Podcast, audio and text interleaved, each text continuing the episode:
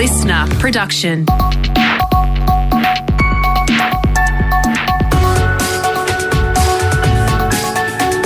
Australia Today's morning agenda with Natasha Belling. Good morning. Thanks for your company. Let's check what's making headlines this Wednesday, the 12th of October. Today marks the 20th anniversary of the Bali bombings that killed 202 people, including 88 Australians. A number of bombs tore through the Sari Club and Paddy's Bar in Kuta on the 12th of October 2002, shortly after 11pm local time.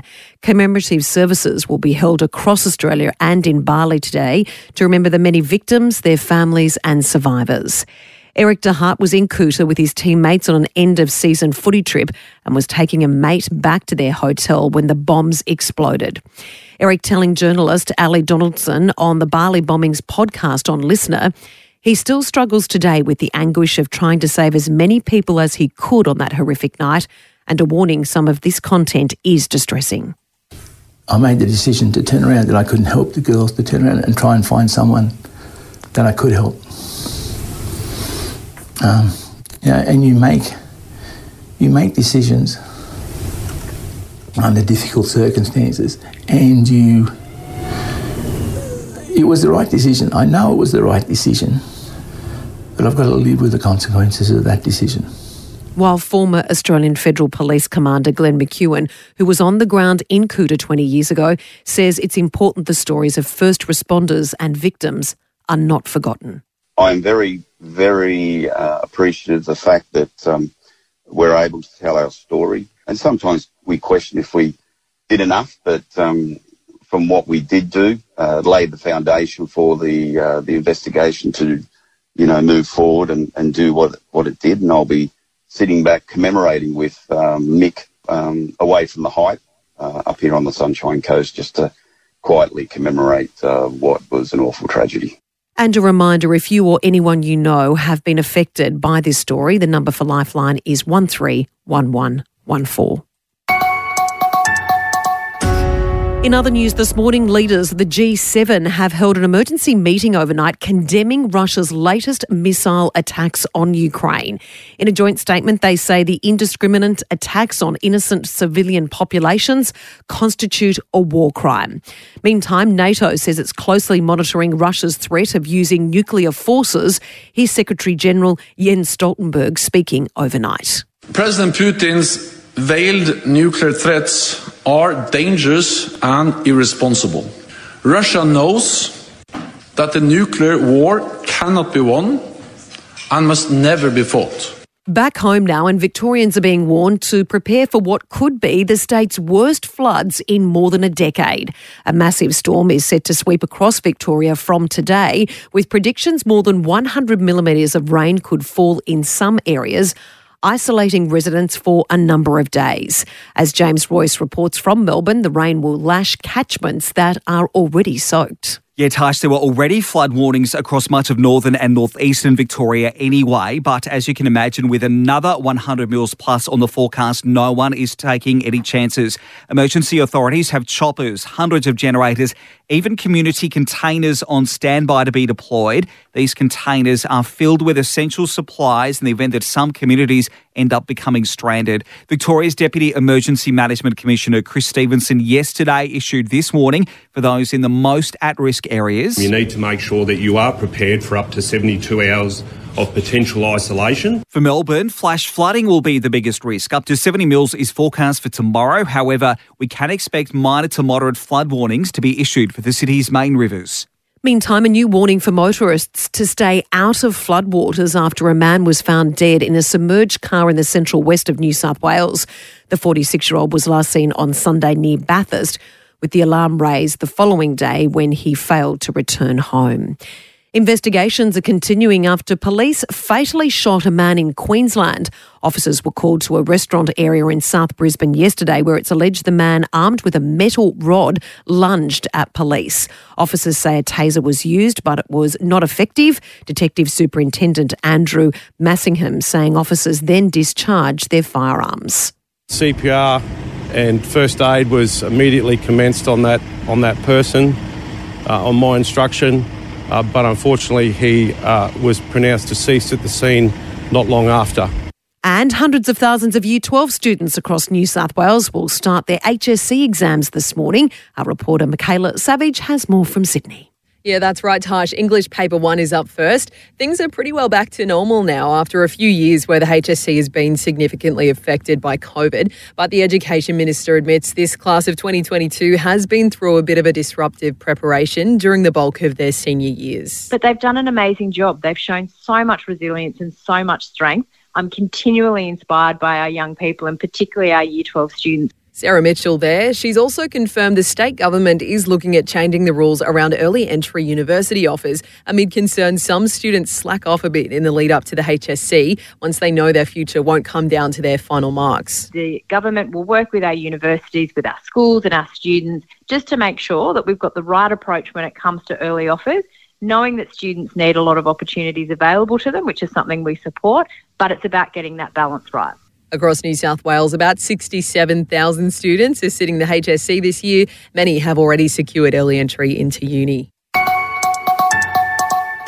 Now, for the latest in business and finance news, we're joined this morning by Effie Zahos, editor at large at Canstar. Effie, good morning. We heard the very concerning news yesterday from one of our largest energy providers predicting our power bills will soar by 35% next year. So, can these companies justify these massive increases? And what can we do as consumers to cut down on our bills? Yeah, look, it, it, it, was a big shock, but then when you look at some of the data that's coming through and where we're sitting, um, you know, chatting to, to uh, energy experts A1 yesterday, they were even saying that um, 2023 is going to be worse than 2022.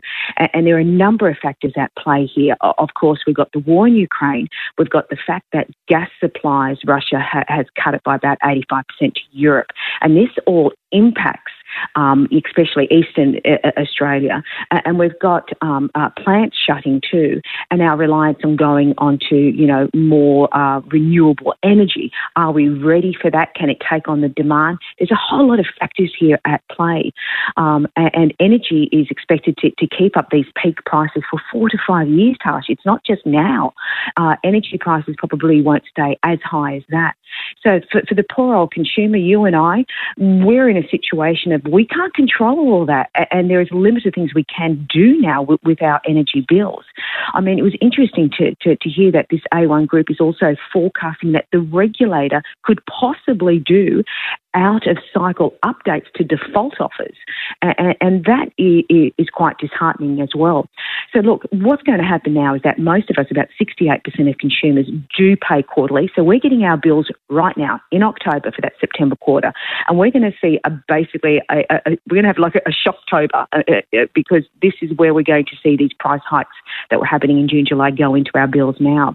So, what the easiest thing you can do is upload your bill onto sites like, say, Energy Made Easy or Canstar Blue's got it. You, you literally get your bill, you upload it, and it compares it for you. It's the easiest way to see if you can pay less. Now, if you find that you are in the best possible deal, well, things like using your dryer less, not washing in hot water, getting rid of that second fridge, adjusting the thermostat on your aircon this summer could actually save as much as $690 per year. So I played around with some assumptions there. So there are kind of little things we can still do, but the best thing is make sure you're on a good plan um, and, and upload that bill and give it a go. And Effie, the Aussie dollar has hit a new two and a half year low this week, and that's concerning because it could add to already increasing inflationary pressures, but also make the cost of some goods more expensive. Yeah, it, it certainly uh, it certainly can. You know, it, it could be like a, a, double hit. We've got that inflationary pressure. You've got a low dollar. That's going to make goods even more expensive. I mean, the last time we saw the dollar around this level was, was early April 2020. That was just after COVID hit. And when you look at what some of the currency experts at CMC Market, they're forecasting one Aussie dollar will buy around 61 cents by the end of this year.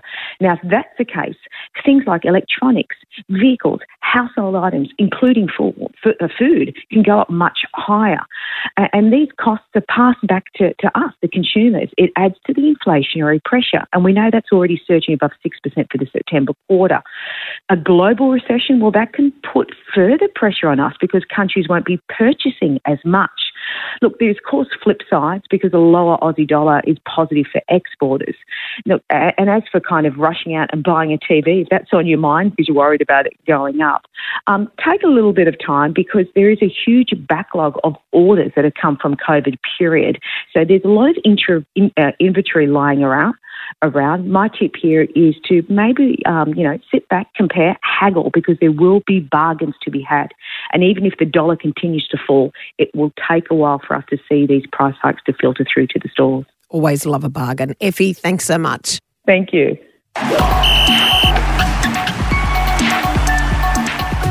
Time for sport now with Josh Conway. Josh, good morning. We can expect some new faces in the Kangaroos World Cup side this weekend.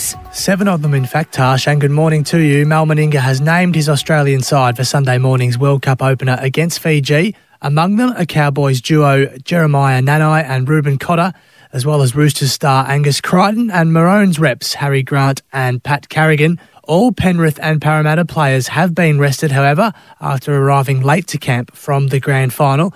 That means Daly Cherry Evans gets first shot at halfback over Nathan Cleary, but the Panthers star has told Nine he's not concerned. I think it's healthy competition, and I'm glad you know it's there. I'm looking forward to being alongside Jez and being able to learn off him and, and all those other great players. And in some other big news overnight, it looks like Des Hasler has all but coached his final game at Manly. In a stunning interview, Sea Eagles owner Scott Penn wasn't exactly glowing in his praise of the current coaching setup. Take a listen. We have a premiership winning team.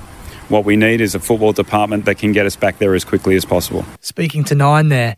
It's former Bunnies and Broncos coach Anthony Seibold who's tipped to take over Tash, and Penn couldn't have been any clearer on what he thought of Seibold as a replacement. He demonstrated phenomenal intellect, great tactician, really good with the players. He's shown he's got credentials as a head coach. It really is getting messy out there at Manly Tash. Yeah, absolutely, Josh. And in other news this morning, AFL clubs don't have long now to do their finals deals before the trade period closes. 7.30 tonight on the East Coast is the cut-off task. There's still plenty of deals to get through, with Ollie Henry having requested a move to Geelong, Freo tall Rory Lobb to the Bulldogs and Josh Dunkley to Brisbane. Collingwood is also keen on Brownlow medalist Tom Mitchell. One man who did get his wish, however, was Jacob Hopper. The midfielder has completed his move from GWS to Richmond, and he's happy about it. So pumped to officially become a Tiger. Can't wait for it. So excited to meet all of you. See you down at Tigerland. Brodie Grundy and Jack Gunston also found new homes at Melbourne and Brisbane, respectively, yesterday. And just finally, Tash Canberra hosts the second T20 tonight between Australia and England as we gear up for that T20 World Cup at the end of the month. Massive day again in sport. Thank you so much, Josh. And King Charles III's coronation date has been officially announced by Buckingham Palace. The monarch will be crowned alongside Camilla, the Queen Consort, on the 6th of May next year, eight months on from the death of his mother, Queen Elizabeth II. The historic ceremony is also expected to be smaller than usual, with guest numbers down from 8,000 to 2,000, all expected to gather at Westminster Abbey. And that's all you need to know to start your day with Australia Today's morning agenda in your podcast feed from 7am every weekday morning. You can also catch the latest episode on a whole new world of audio by downloading the LiSTNR app for free. I'm Natasha Belling. Thanks so much for your company. Have a great day, and we'll see you tomorrow.